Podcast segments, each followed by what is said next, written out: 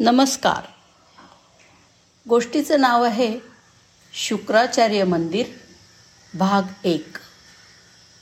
महाराष्ट्रातल्या शिर्डीपासून पंधरा किलोमीटरवर असलेलं कोपरगाव इथे गोदावरी नदीच्या किनारी गुरु शुक्राचार्य यांचं समाधी मंदिर आणि आश्रम परिसर आहे. या गुरुमंदिरात शुभकार्य विवाह करायला कोणताही मुहूर्त लागत नाही. असं हे जगातलं एकमेव मंदिर आहे. अगदी सिंहस्थ काळ असला तरीही कोपरगाव हे ब्रह्मदेव पुत्र महर्षी भृगू आणि त्यांचे पुत्र आणि दैत्यांचे गुरु शुक्राचार्य उर्फ भार्गव यांचं कर्मस्थान म्हणून त्यांनी तप आणि वास्तव्य केलेला हा परिसर आहे. त्यामुळे याला पौराणिक महत्त्व प्राप्त झालेलं असून त्याची आख्यायिका अशी आहे. समुद्र मंथनातून देवांना अमृत मिळाल्यामुळे देवांना अमरत्व प्राप्त झालं. त्यामुळे दैत्यकुळांचा नाश हा निश्चित झाला. तो होऊ नये आणि दैत्यकुळंसुद्धा पुढे चालू राहावीत. यासाठी दैत्यांनाही अमरत्व प्राप्तीसाठी पर्याय असणं जरुरीचं वाटल्यामुळे दैत्यांचे गुरु श शुक्राचार्य यांनी शंकराची घोर तपश्चर्या करून गायत्री आणि महामृत्युंजयापासून तयार झालेला संजीवनी मंत्र की ज्या योगे मृत झालेली व्यक्ती पुन्हा जिवंत होऊ शकेल असा मंत्र शंकराकडून प्राप्त करून घेतला. त्या मंत्राच्या आधारे ते मृत झालेल्या दैत्यांना पुन्हा जिवंत करून देवांविरुद्ध युद्धासाठी उभं करत असत. त्यामुळे दैत्यांचा संहार आणि नाश करणं हे देवांना अगदी क्रमप्राप्तच झालं. त्यासाठी देवांनी बृहस्पतीकडे जाऊन यावरती उपाय विचारला.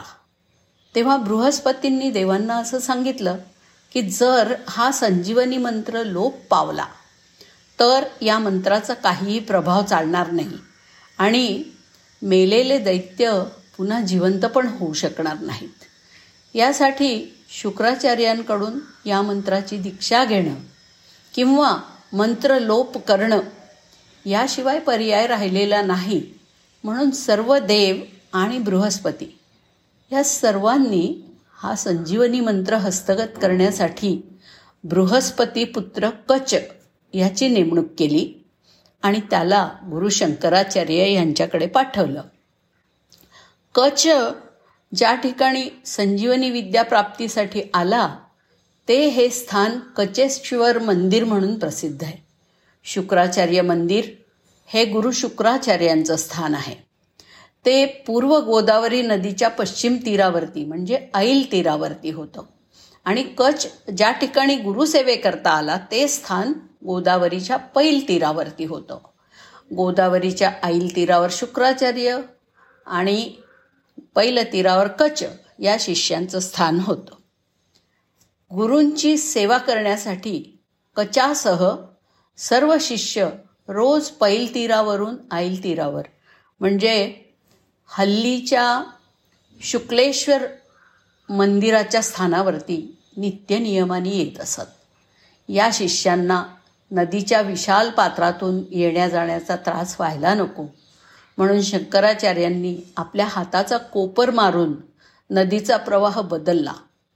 आज जो गोदावरी नदीचा प्रवाह आपल्याला दिसतो आहे तो बदललेला प्रवाह आहे. हाताच्या कोपराने नदीचा प्रवाह बदलल्यामुळे या भागाला कोपरगाव असं नाव पडल्याची आख्यायिका आहे. सर्व शिष्यांमध्ये कच हा अत्यंत भक्तिभावाने गुरुची सेवा करत असल्यामुळे साहजिकच तो सर्व शिष्यांमध्ये गुरूंचा लाडका शिष्य होता. ही गोष्ट इतर दानवांना सहन होत नसे. त्यामुळे कच्यावरती दानवांची फार वाईट दृष्टी होती.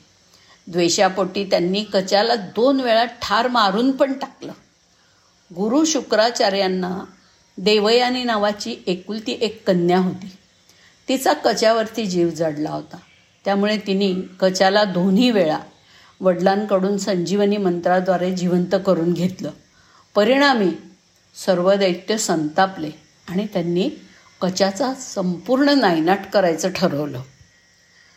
पुन्हा तिसऱ्यांदा कच्याला ठार मारून त्याच्या शरीराची राख केली आणि ती राख आपले गुरु शंकराचार्य यांना सोमरसामधून प्राशन करवली. दैत्यांचे गुरु असल्यामुळे शंकराचार्य हे सोमरस प्राशन करत असत. त्याचा गैरफायदा घेऊन दैत्यांनी डाव साधला. कच दिसेना म्हणून देवयानीने आपल्या वडिलांकडे कचासाठी हट्ट धरला. यावेळी अंतर्ज्ञानांनी गुरूंनी पाहिल्यानंतर त्यांच्या असं लक्षात आलं की कच हा आपल्याच पोटात आहे. ही गोष्ट त्यांनी आपली लाडकी एकुलती एक कन्या कन्या देवयानी हिला सांगून कचाला जिवंत करणं यावेळी अवघड असल्याचं सांगितलं.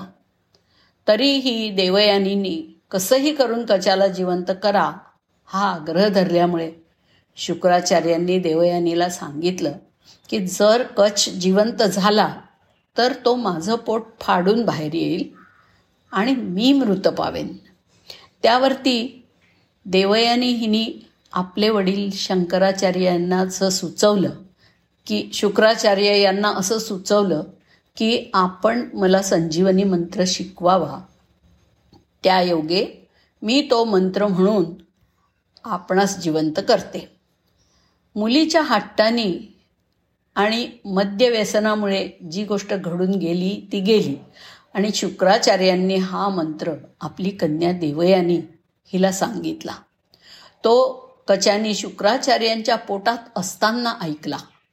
कच जिवंत होऊन गुरूंचं पोट फोडून बाहेर आला. शुक्राचार्य मृत झाले. पण देवयानीनी संजीवनी मंत्रांनी पुन्हा त्यांना जिवंत केलं. ही घटना जिथे घडली तो संजीवनी पार या घटनेची मंदिरे मंदिराच्या समोर साक्ष देतो आहे. संजीवनी मंत्र हा गुरु शुक्राचार्य देवयानी आणि कचदेव या तिघांनीही ऐकल्यामुळे तो षटकर्णी झाला आणि मंत्राचा लोप झाला. आणि अशा तऱ्हेने या मंत्राचा प्रभाव शिल्लक न राहिल्यामुळे दैत्यांना पुन्हा पुन्हा जिवंत करण्याची शक्ती शुक्राचार्यांमध्ये राहिली नाही. यानंतर पुढे काय घडलं ते पाहूया पण पुढच्या भागात. धन्यवाद.